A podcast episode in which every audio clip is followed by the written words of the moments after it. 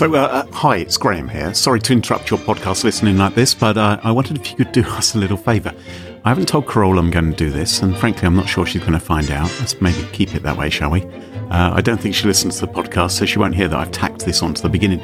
But the European Security Blogger Awards, they're about to happen, and Smashing Security has been nominated in a couple of categories. Huzzah, huzzah!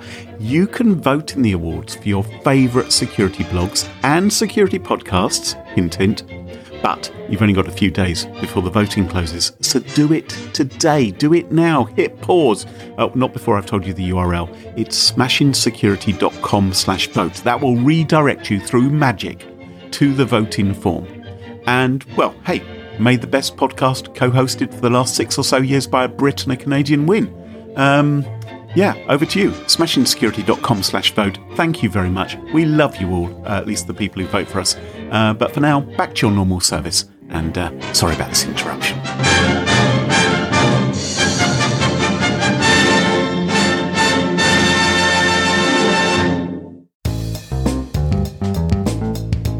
Maybe we won't get people involved. Maybe we won't put a lot mm. of effort into trying to identify who you were. Maybe in a few weeks' time we'll have left open that vulnerability. We'll and you give can you a job. And you can have another go. Yes, so maybe you can work in our security you team. Can join our non-exec team. We'll send you a t-shirt. The delivery man might be wearing blue and have a pointed cap. Smashing Security, Episode 315 Crypto Hacker Hijinks, Government Spyware, and Utah Social Media Shocker, with Carole Theriault and Graham Cluley. Hello, hello, and welcome to Smashing Security Episode 315. My name's Graham Cluley.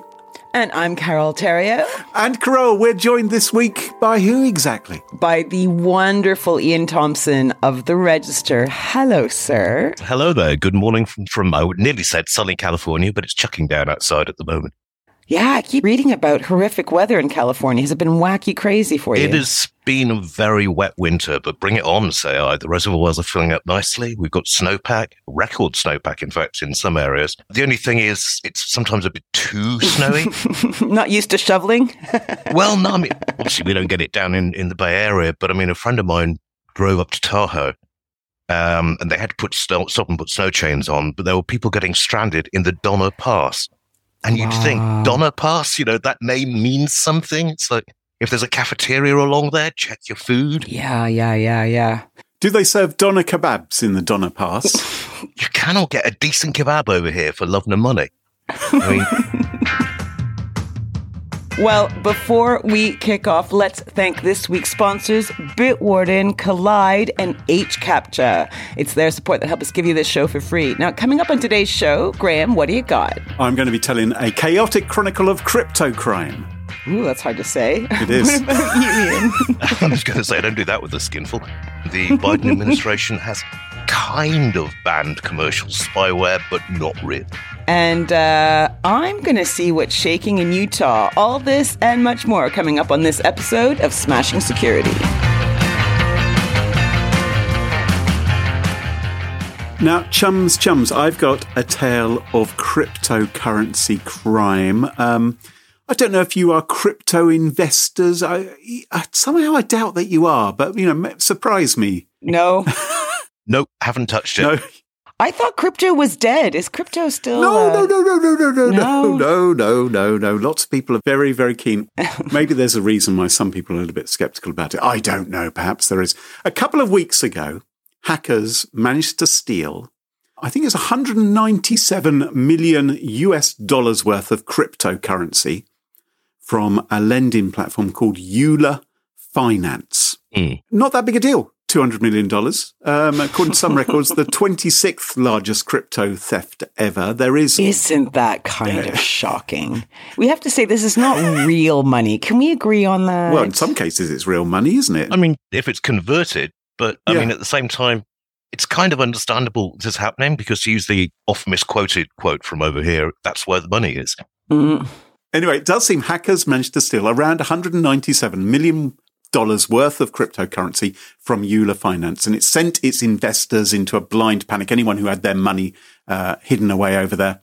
Almost 100% of user deposits were found to be under the hackers control. And you hear these kind of stories all the time, don't you? Of crypto firms losing the money or having suffering a vulnerability or mm. wallets being emptied. And oh, oh, it's, you know, it, it's like every few days there'll be another one of these. For the people who've lost the cash, it's a big effing deal, right? Right. Yeah, it is a big deal. But normally when these stories happen, you hear about the theft and that's pretty much the end of the story. Maybe the company goes bust, but That's true you know, it, it, it's like, well, whatever happens to that, it's just replaced by another story of cryptocurrency theft. But no, not in this case. This wasn't the end of the story because a few days after the hack, Euler okay. Finance sent out a message on the old blockchain saying that the hacker could keep 10% of the $200 million that they'd stolen if they would do them the pleasure of returning the rest of the money within 24 hours. So they said, look, we'll, we'll, we'll let you keep 10%. Please, please, pretty please. Does that mean like we won't report you and we won't get the cops involved if you do this? I imagine they probably haven't identified this person. Uh, they have a means of speaking to them via the chain. They can mm-hmm. chat to them that way, send them encrypted messages, but they're not really, they haven't really got a clue who did it, but they're just sort of saying, look, keep some of it, but give the rest back to us. Otherwise, we're we're done for. Well, what would be the you know what would be the uh, the incentive for the the criminal? Well, ma- maybe we won't get people involved. Maybe right. we won't put a lot mm. of effort into trying to identify who you were. Maybe in a few weeks' time we'll have left open that vulnerability. We'll and you give can you a job, and you can have another go. Yes, so maybe you can work in our security team, or you can join our non-exec team. we'll send you a T-shirt. You know, there's all kind. Yeah, the thing is, once you've get, got them to keep, you know, however much it was, $20 million worth of something, you just keep that for yourself. They may say, look, you mm. know, we'd, we'd like to tie a bow around it. We'd like to send you some merch. Could you give us your name and address? Uh, so we'll yeah. deliver this. To, there might be the delivery man might be wearing blue and have a pointed cap. anyway, that didn't happen. The, the money didn't get returned to them, and so 24 hours later, they publicly announced that they were launching a one million dollar reward for information leading to the hacker's arrest. This is Euler Finance. This is right. Euler Finance who did right. this. And you'd normally expect that to be the end of the story. But no, no, no, no, no. That wasn't the end of the story. It wasn't the last you ever heard of this. Because last week, another hacker, someone who'd been linked to a $500 million theft from another, change. another cryptocurrency firm called Ronin, mm. He, he stole some private keys. He accessed their crypto funds. He made off with funds. He joined the story because the Ronin hacker sent an encoded message along with a couple of Ether cryptocurrency to the Euler finance hacker saying to them, Hey, look, I've, I've got this message for you. You can decrypt it using this tool on GitHub. Ah. Um, using your private key that controls the stolen Euler funds, right? He said, just to make no. sure it's just to make sure yes. it's it's like it's like handing someone the key and say, "Okay, now you go go to the castle and open the door." okay. Don't worry about the dragon lying behind. Yep, he's snoozing. so so security analysts were curious about it, so they saw this message and they checked out the GitHub repository for this encryption tool, and they saw that it contained a security vulnerability. And the thought was that the Ronin hacker was trying to do a dirty, trying to phish the hmm. Euler hacker to get their private key and presumably then steal the funds. Steal the funds from them. So it's hacker versus hacker. Um, so meanwhile, Euler Finance is like, "Hello." Well, Euler, Fi- Euler Finance, who still want their money back, of course or 90% of it. Do you know what they did? They told their hacker that he should be very careful about using that encryption tool. they did, they didn't want they didn't want their hacker hacked. But why why do you groan in? I mean, I probably wouldn't want two hackers having access to my data if I could no, try and avoid no, it. No, but it, it's so so convoluted and so I mean it's ridiculous. We talk about the rewards of sin, but I mean yes, people are literally making millions out of this. So it's just, I, I find it incredibly frustrating that they couldn't still do their security out in the first place. But still, that's yeah. just me.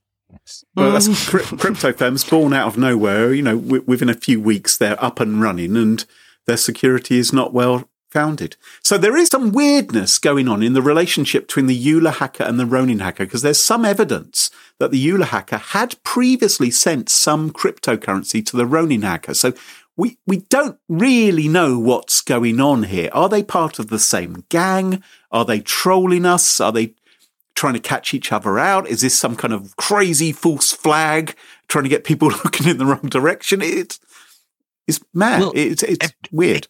Kind of made me think about the Poly Networks case. Do you remember that from a couple of years ago? Oh, what happened there? Uh, well, basically, it's a very similar scenario. Um, Poly Networks um, were just basically they got their currency hacked to the tune of 610 million, um, and then um, they were passing this stuff backwards and forwards. This guy took all the money, and Yeah. then they sent him a message via via the chain, as as in this case, saying, "Look, return X amount of the funds, and we will pay a bug bounty to you."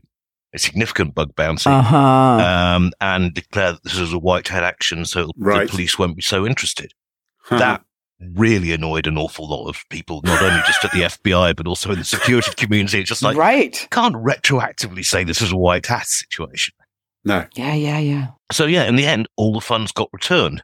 Um, Hmm. And uh, the hacker basically decided this was more trouble than it was worth. Um, eventually, over the course of 15 days, returned all of the funds. Um, and Poly Network, coming back to my original point, she started a bug bounty program about this and is offering a hundred thousand for for new hits. So, yeah, sort your security out, people. You know, get a bug bounty pro- program in place. So I thought at this point it would be the end of the story. I thought there'd be no more to this. But no, because in another twist in the tale, some of the hackers who claim to be involved in the Euler finance exploit have recently been vowing to give detailed information about the other Euler hackers to Euler. So they sent out a message saying, well, look, hey, look, we've got detailed information about the hacker.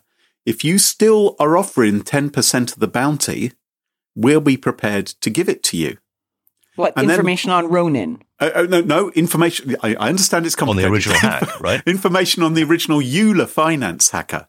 Oh, like okay, So- okay. So it's like an inside, an inside leak. E- Exactly, exactly. Right. And there's another, there's another person as well claiming to be Euler exploiter number three.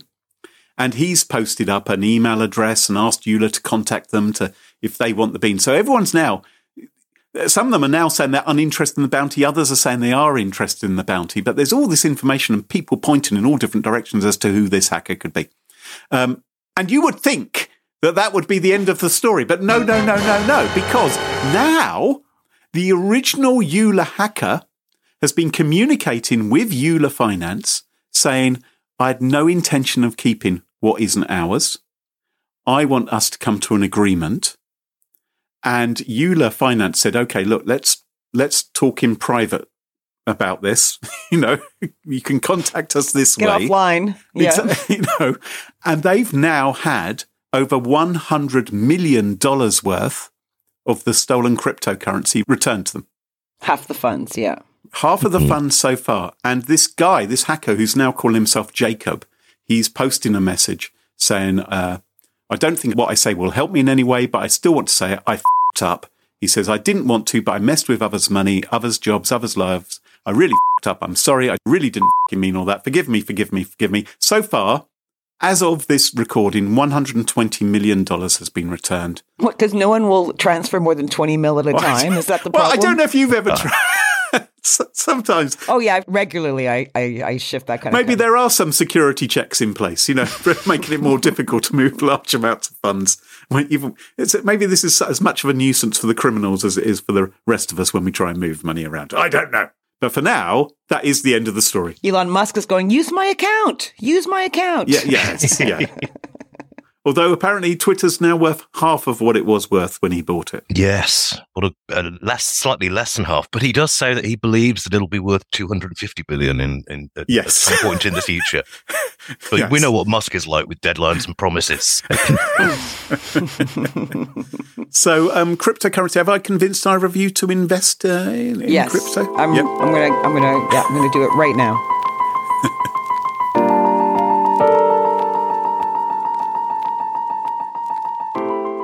Iain, what's your story for us this week? Uh, well, as I say, news from across the pond. Um, President Biden issued an executive order uh, on Monday, uh, which goes by the snappy title of Executive Order on Prohibition on Use by the United States Government of Commercial Spyware that Poses Risk to National Security. Snappy. Yeah, snappy, but also slightly misleading.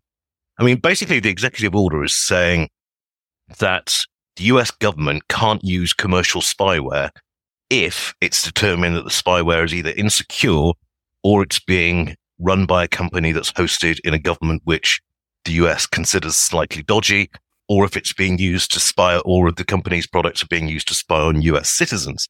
Ah. Basically, also, government departments are going to have to draw up a list of where they've used this spyware, who they've used it against, and the rest of it. But it's the, the nationality and the sort of, you know, is it being used against US people ones, which I think this one falls down on because that's pretty much every commercial spyware vendor, I would have thought. Um, I mean, NSO Group might be able to get away with it. Israel is considered a friendly country over here at the moment. But, you know, it's, it, NSO stuff has also been used to spy on US citizens. So that would presumably take it off the list. It just seems it's got so many holes running through it. It seems weird. If it's if it's commercial spyware, then surely someone will have used it against US citizens. Wouldn't they? Exactly. I mean, you'd think it's it's it's utterly bonkers. Also, this was slightly disturbing in that I'd always assumed that the NSA and you know cyber control and that sort of thing roll their own. They don't actually buy from commercial vendors. but uh, it appears not. This if they felt the need for this executive order, then someone's got to be using it. Yeah. and did you say they also have to create a list of who they've used the spyware against? Uh, no, they've got to create a list of which commercial spyware they've used. Um, so they're not going to have to identify targets. Right. Um, but they are. It is going to be have to be assessed as to which departments are using this on a commercial spyware basis. and are they going to keep that list in a secure fashion so it doesn't fall into the wrong? Well, I got to say, when I read through this yesterday, my first thought was FOIA request. Get it done now. Yeah, But, right. Uh, I don't understand how anyone would know where their spyware actually comes from. well, I mean, it was commercial. Then you know, NSO's based in um, Israel. We've got Gamma. I think it's Gamma International. These companies Yeah. keep changing their names on a regular basis. That was first based in the UK, and I think it's now in Italy. Um, these companies, as I say, they change their name an awful lot. They move Well, around an and awful lot. locations. Exactly. Would it be helpful if there was a law which insisted that commercial spyware, upon boot up, upon starting your computer, played the national anthem of the spyware that was operating on your computer? That would. It wouldn't be very good spying, though. I was going to say it's a bit I- of a no, I giveaway suppose that not. one. I suppose. I suppose so. You're right. You're right. I hadn't thought It's of like, that. why is my why is my computer playing the Saudi Arabian national anthem? Let's say, which.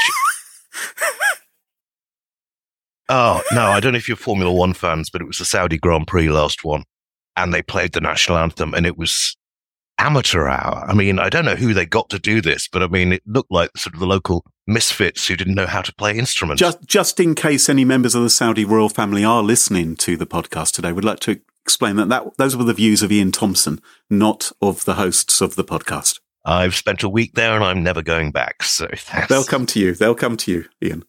And do you think people, uh, these companies, just getting back to your story, do you think people uh, know what spyware they have used in the past? Like they have their own list? Yeah, I mean, presumably they've got invoices. Uh, this is the US government. They've got paperwork for everything. And couldn't U.S. government start using non-commercial spyware to do certain things just to bypass the law? If they are, they're not going to tell us about it. Um, I Mm. think it's it's one of these things where, um, you know, if you have to admit it that it's there, then that's half the battle lost already.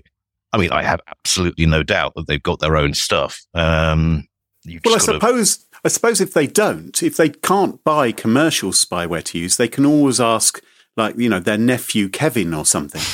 Maybe you could. You're good at computers. Could you write us some spyware because we need to spy on so and so for her? That would that that would work. Would I don't know. I think it would have it would have worked a while back, but heuristics. So your view is that this legislation is It's it's a lovely piece of PR. Uh, Yeah. It may it may help, and frankly, I don't think the U.S. government should be using commercial spyware. Mhm. because there's a dual risk there. You know, it's like you're trusting the spyware vendor to say, no, no, no, our code only spies on the people that you choose and doesn't have any backdoors in there to these highly sensitive government servers which Mm. we're run, which we're running off. but that's just me. I'm sneaky. Why would a government want to use it, do you think, other than like, you know, FBI and that kind of ring? Like, do, do you use it for like bossware? You know, would that, does that fall into this? Oh, I don't. Th- I, I wouldn't have thought so. I mean, if it's, um, I think this is basically for targeting targeting intelligence targets, Mm-hmm. um, maybe domestic. It gets tricky if they're actually looking at U.S. citizens, but um, you'd need a warrant for that. But you know, the courts are usually perfectly happy to to pass those warrants out, even if they have to be got after the spying went on. Um, there is a certain that there is a certain amount of delay that you can uh, that you can build into the process, so that you can intelligence agencies can do the spying and then retroactively ask for permission, and it's usually granted. So, for the regular person in the street who might be worried that they're being spied on, whether it be by their government, another government, or you know, Freddie next door, whoever it might mm-hmm. be, it's the usual rules that apply. Keep your computer up to date with security patches, patch, you know, uh, against vulnerabilities. Be careful what you run on your computer. Run security software. Don't run attachments. Turn your machine off and unplug it from the internet. Exactly. Put it in the fridge. Mm-hmm. Oh no, microwave. Always the microwave. It really cleans out those chips. Ladies and gentlemen, that was a joke.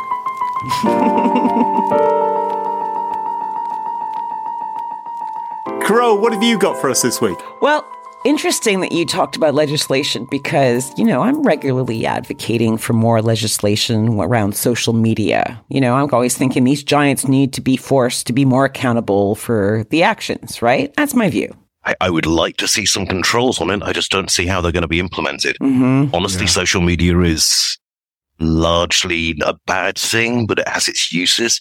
I do find the, the growth of TikTok to be particularly worrying, but still, that's another story. no, but it's part of the social media family, isn't it? I'll introduce you to Spencer Cox. He's the current governor of Utah. hmm And he describes himself as a centrist, moderate, liberal Republican. Okay, this is from Wikipedia. And this is a stance that has apparently earned him some critics, probably based more on the righty side. Um, but his recent actions have afforded him a much different spotlight. And for this story to have context, you kind of need to know a few things about Utah. One, it's kind of known as the home of Mormons. Church of the Latter day Saints, as they prefer to be called. Ooh, sorry. Okay, home of the Church of Latter day Saints. And they make up a large proportion of people who live in Utah, and drinking is frowned upon in this church. And maybe that's why the state has some of the most stringent alcohol laws in the land. Like, you can't drink until you're 21. No alcohol can be sold later than 1 a.m. under any circumstances. And beer sold at convenience stores, grocery stores is capped at 4%. It used to be the case that if the, you if you wanted to go to a pub, you had to pay a five dollar membership fee because it was only allowed in members clubs. Which, Ah. yeah, it's um, it's a very strange state. Great skiing though. I've never been there. I've ne- is it good, Iain? Are you a fan of Utah? Oh yeah, I mean, just, I've got relatives out Uh-huh. there, so I, up in Park City, and it's it's literally Olympic class skiing. They did have the Winter Olympics there, I think, and it's it's an oddish sort of a place um, because it's very clean. There are very few homeless, uh, but then you do go things like go to the uh, the Mormon uh, shopping mall, Yeah. uh, which is just for Mormon shops. So had to go in there and look around. Um, and the bookshop is, I mean, the science fiction section was just basically Orson Scott Card because he's the only, you know, really well known Mormon writer or something. And it's, it was just like, what the hell? Okay. Now, Gov Cox has a bee in his bonnet about social media. He tweeted recently, more than once actually, that protecting young Utahns from harms of social media is one of our top priorities. Exclamation point, he says. And he writes Utahns, so U T A H N S. yep, it is a strange state. Yeah. We all know that protect the kid messaging is nothing new in political campaigns, right? It often resonates well with exasperated parents and guardians. So see what you make of this, because back in January, Gov Cox held a press conference. And at this conference, he made many statements disparaging social media. Things like, we know that social media causes harm. We know that social media can lead to cyberbullying. He said mental health was taking a beating and that social media platforms know this but are doing nothing. Yeah.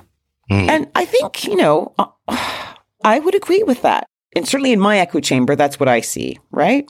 Oh, yeah. Yeah. Yeah. And I'm I'm not on it, so I can't really, you know, say from a, from a user point of view, but I stay off it because of those concerns. GovCox reportedly said that the situation requires action, and late last week, action was taken in the form of a sweeping social media bill. And he says these are the first of their kind bills in the United States. That's huge, he says. So these two laws are collectively known as the Social Media Regulation Act, and they are to take effect on March 1st, 2024. So in less than a year.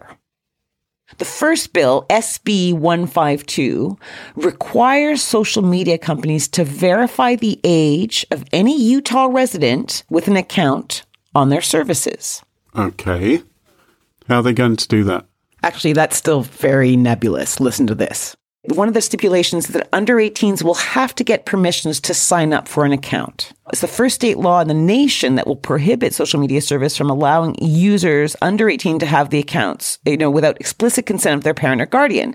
But how do you do that without asking everyone their age? Mm-hmm. Yeah. Now, at the moment, under COPPA law, which is the child protection or privacy laws, you have to kind of basically ask the user, how old are you? And if they say, I'm 56, then you have to believe them. That's, you know, that's fine. Yeah. Um, so this is going to demand people probably handing in um, proof of age, probably driver's licenses, passports, Credit cards. credit cards. And all this creates an enormous volume, vault of information, which is just what hackers are looking for. Right. And it also creates a lot of legit information which may be useful to social media companies because a lot of people spoof information there, don't they? Oh, yes. Hadn't Yes, that's true. Yeah. Hmm. As you can imagine, there's a lot of um, privacy advocates that are very much against this because they're saying, well, you're basically taking away the right to be anonymous online, Yep. right? Hmm. Also, part of this law is parents can see everything you post. So, say they agree, they say, okay, you can have an account. Parents can see every post and message. What do you think about that? Because these are kids, these are people that are not considered adults. Yes, I mean, I do think there are some things parents shouldn't know about what their children get up to online, but um, Hmm. I can see parents loving it, certainly.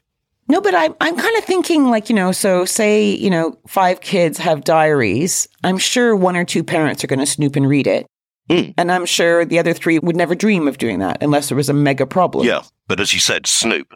This is the, this Yeah. the essential side of it. Yeah. yeah, I, d- I just think the kids aren't going to be happy with this. Surely what the kids will do is they'll have an older brother or sister in their early 20s and they'll say, Can I borrow your ID? Mm-hmm. Because I want to create an Instagram account or whatever it may be. yeah. But maybe they'll do like only one account per ID. Yeah, could be. Um, Maybe. But I think there'd just be a flourishing black market for fake ID. I mean, it's not as though kids haven't got fake ID before to uh, pretend to be older than they really are. Yeah, very common over here, yes. It's one of these things where it's kind of like mice holding a vote to say, yes, make sure the cat has a bell around its neck. Now, how do we do it? Uh, we haven't worked that one out yet. it just, it seems like one of those, it looks like a PR stunt. And there's also, Mm. I don't know if you're going to go onto this, girl, but the curfew aspect. Oh yeah, yeah. So that's the other one as part of SB one five two is that um, basically parents have to allow a kid if they want to do any social media between ten thirty p.m. and six thirty a.m.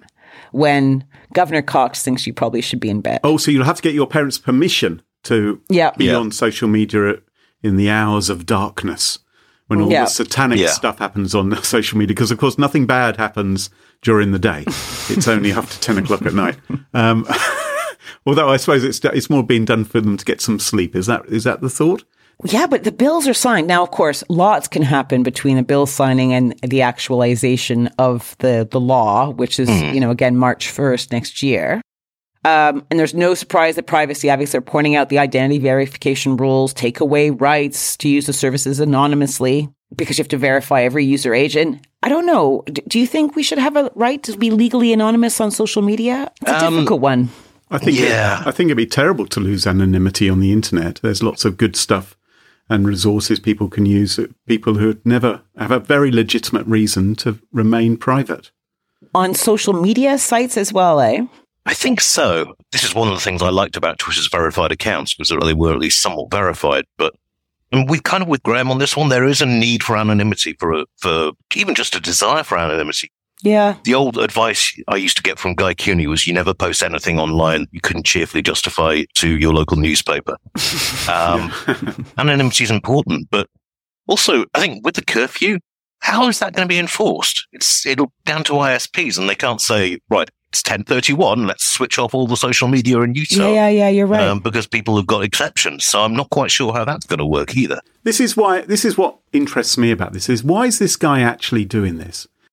I, it doesn't feel to me like it's he's actually going to come up with the answers as to how this will be implemented. It feels to me like he's saying, look, I'm going to do this first of all because it's good for my image, because the parents who are going to vote for me, hopefully, will be mm-hmm. supportive of what I'm saying here is that social media is corrupting our kids, etc., etc. That's what I I'm being too. tough Yep. on it. The other thing is he's basically saying, Yeah. not my problem. This is the law. This is the legislation. You social media companies, you work out how the hell Yeah. you're going to implement this. And if you can't, yeah, he says he's going to work with them, but I think he's going to be asking them to come up with a solution. And if they can't, what's going to happen? They're going to get fined, or there's going to be some form of action against them, isn't there? Tell me, um, the the second bill. I want to know if you think it's a sweetener for kids. Okay. Second bill, HB 311, requires social media companies to ensure that they are not designed to cause minors to become addicted to them. And it gives Utah minors the right to sue social media companies if they believe they've become addicted or otherwise somehow harmed by a social media platform they have an account on. Well, this one I'm right behind. I love the idea of all these teenagers now suing the social media Yes. companies. Say, oh, well, I've become addicted as well to this TikTok nonsense. or- Yeah. it's going to cripple the social media companies if that's if that's allowed, isn't it? Well, I mean, the guy from, from us who, uh, Tom Claburn, who covered this uh, for the Reg, was he had a lovely line here. It's um, okay when it comes to suing, it's just like whether letting parents sue social media platforms for ostensibly addicting their kids will improve adolescent mental health or may these serve as a college funding option remains to be seen. Keep Brilliant. tap- tapping, Alice. We need 40 more instances of harm to cover your next four years at school. Fantastic. It's, but I mean, also, it's going to be easy enough to prove because the whole point of social media design is to pull you Yeah. in and to make Yeah. you use more and more Yeah. and more. That's sort of built into the fundamental essence of the platforms. Well, eh, understandably, then maybe they're saying, "Hey, you better take this seriously, otherwise, we're going to prohibit kids from using it without parents, uh, Yeah. you know, saying okay." And they're not alone, right? This is not the only state. Utah's the first one to pass it, but Arkansas legislation is looking to introduce a similar bill that would require social media networks to verify users' ages and obtain explicit parental consent for people under eighteen. There's one in Texas that's even more stringent. It would ban social media accounts for minors. Period. I've got a question. So they're doing this, right? So parents have to give the kids permission. Mm-hmm. When are we going to start implementing a system whereby the grown up parents, the grandparents, have to ask permission, maybe from the kids, maybe from their own children, in order to go on social media? Shouldn't we have some more policing regarding the rest of us? Why aren't we all being protected? You just want some of that sweet Facebook cash, don't you? There's a lot of people who shouldn't be on social media who are reading all that nonsense all the time and uh, could do with taking a break. I agree, Graham. I agree, yes. Why do you, why do you say Graham there? Graham. Was that pointed? No, but yes, but no. This episode is sponsored by H CAPTCHA. Are cyber threats negatively impacting your business? Unleash powerful fraud protection for your online properties with H CAPTCHA Enterprise, the leading security ML platform. HCAPTCHA adapts to detect and block even the most sophisticated attacks, keeping you ahead of evolving threats. Whether your bad actors are human or automated, HCAPTCHA private learning is the solution. Easily combine your pre blinded data with HCAPTCHA's thousands of signals to rapidly find fraud and abuse in real time. HCAPTCHA's privacy focused design works in every country, giving you worry free compliance. Visit smashingsecurity.com slash hcaptcha That's H C A P T C H A to get started with a free trial today. And thanks to HCAPTCHA for sponsoring the show. Our friends at Bitwarden have been busy this month adding some fab new features to their open source password management solution. Now, did you know that you can log into Bitwarden using a secondary device instead of your master password? Well, now you do. Logging in with a device is a passwordless approach to authentication. It removes the need to enter your master password by sending authentication requests to other devices you're currently logged into for approval. With Login for Device, it can be initiated on the Web Vault, browser extension, desktop app, mobile app, and you can approve access on your mobile and desktop app version of Bitwarden very, very cool. And the Bitwarden team has hardened the security of its vaults, protecting new vaults with 600,000 iterations by default. And of course, existing accounts can also update themselves to the same level. These and many other great security features are incorporated all the time into Bitwarden, keeping your password secure from hackers. Learn more, try Bitwarden for yourself at bitwarden.com slash smashing. That's bitwarden.com slash smashing. Our sponsor Kolide has some big news. If you're an Okta user, then you can get your entire fleet to 100% compliance. How?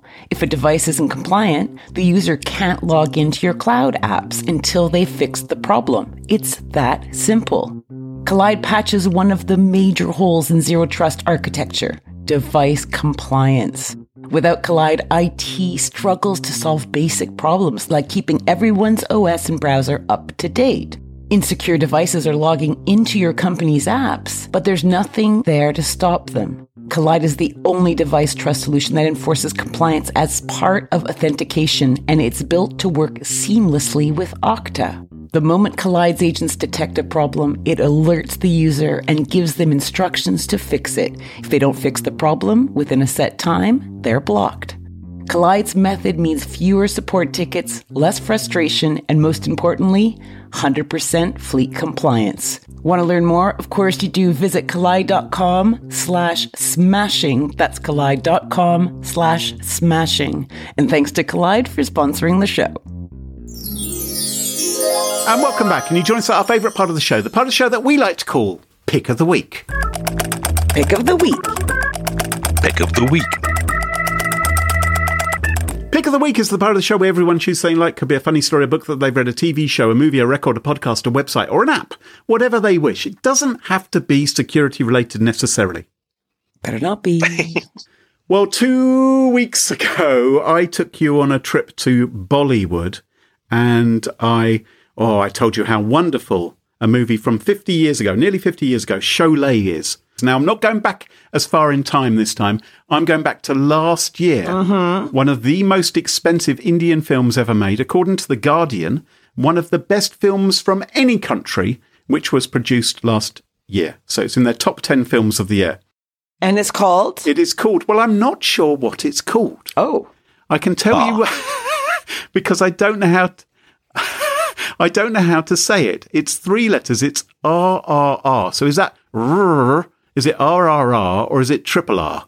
I don't know. I can't help you. Um, I'm sorry. But it's the letters R R R and it is a fantastic action movie. It is set, it's an epic saga set in pre-independent India. So it's basically uh, the Indians versus the British Raj. Um, once again, the British are the enemy, quite right too. Two Indian men on opposite sides of the political divide. One is working for British forces as a cop. The other one is trying to rescue a girl who's been kidnapped from his local village.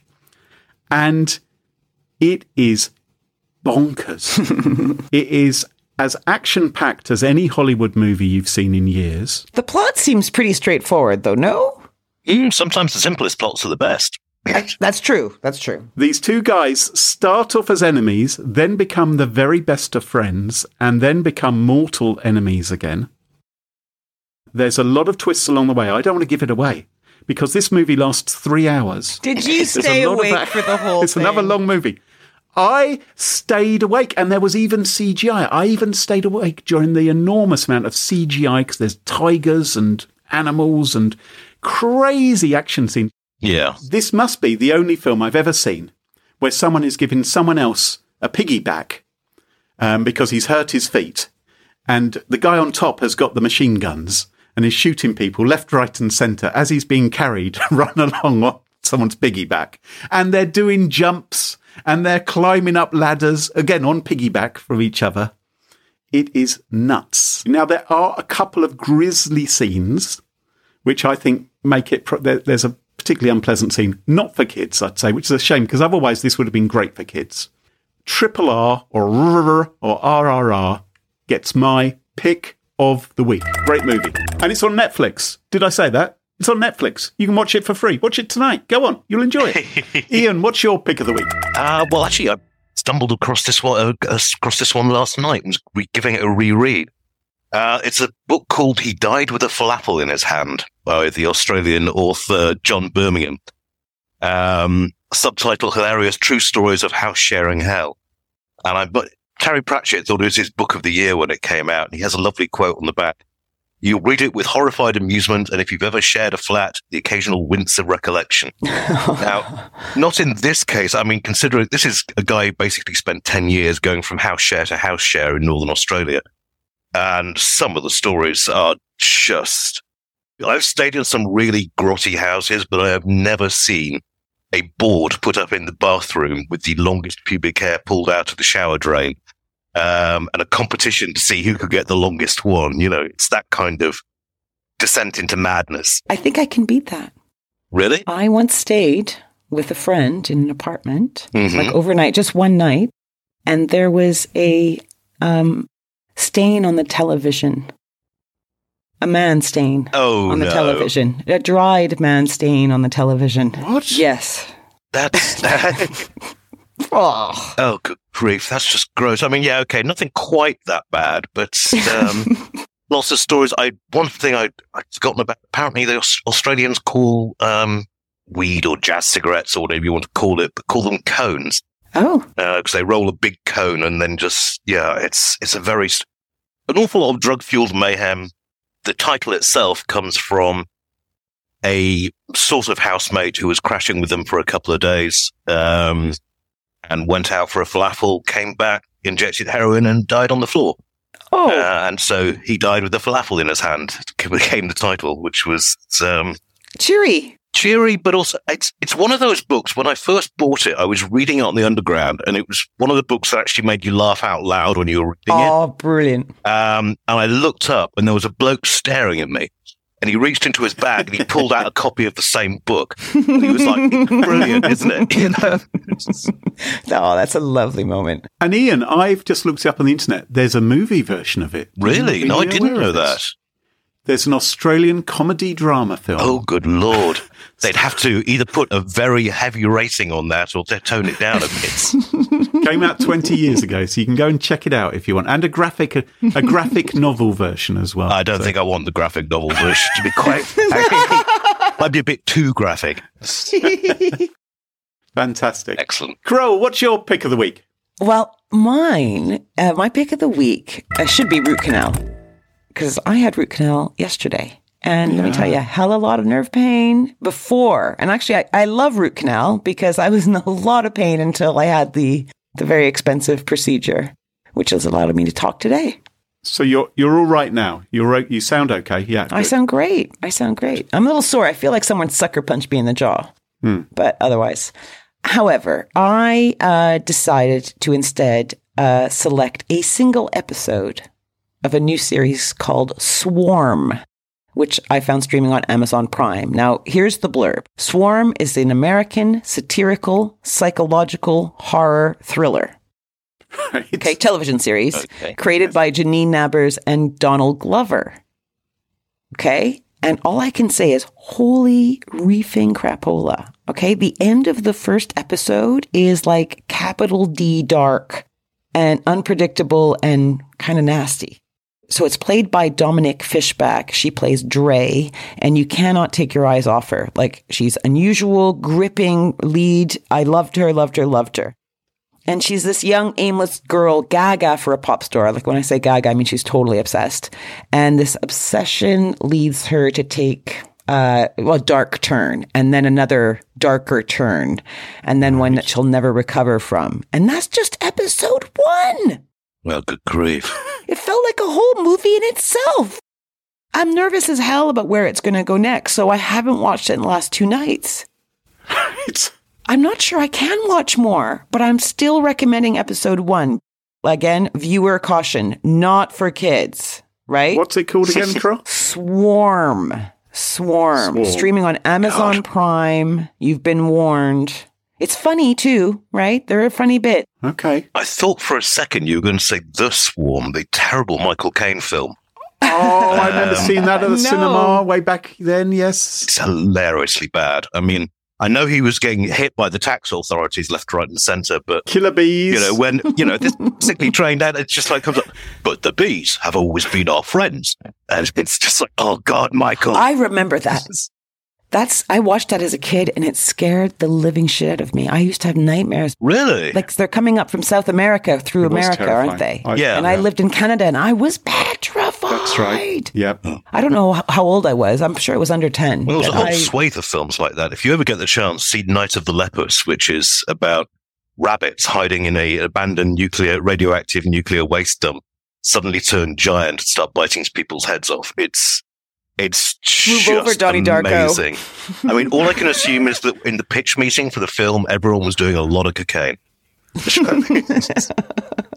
Well, there you go. That's my pick of the week. Swarm, now streaming on Amazon Prime. Watch with caution. Bonkers. Well, thank you very much, Carole, Andy, and that just about wraps up the show for this week. Iain, I'm sure lots of our listeners would love to follow you online. What's the best way for folks to find out what you're up to? Um, best thing is uh, theregister.com for our general stuff. And for at least the next week, I'll be on Twitter at uh, Iain Thomson. at, well, they're taking away my blue verified tag on April 1st. So I'm just kind of like, should I really still be supporting this site? I don't know. It's all going a bit a bit Pete Tong, to be honest. I'm pleased they're taking away my verified tag. I don't want them mixing me up with the people who are paying for the verified badge. The mouth breathers. Yeah. And you can follow us on Twitter at Smashin Security, no G nor any verified tick. Twitter wouldn't allow us to have a G. Smashin Security also has a Mastodon account. Find it at smashinsecurity.com slash Mastodon. And don't forget to ensure you never miss another episode. Follow Smashing Security in your favourite podcast apps such as Spotify, Apple Podcasts, and Overcast. And big, massive shout out to this episode's sponsors, Bitwarden, Kolide, and HCAPTCHA, and of course to our wonderful Patreon community. It's thanks to you all this show is free. For episode show notes, sponsorship information, guest list, and the entire back catalog of more than 314 episodes, check out smashingsecurity.com. Until next time, cheerio, bye bye. Bye bye. Goodbye.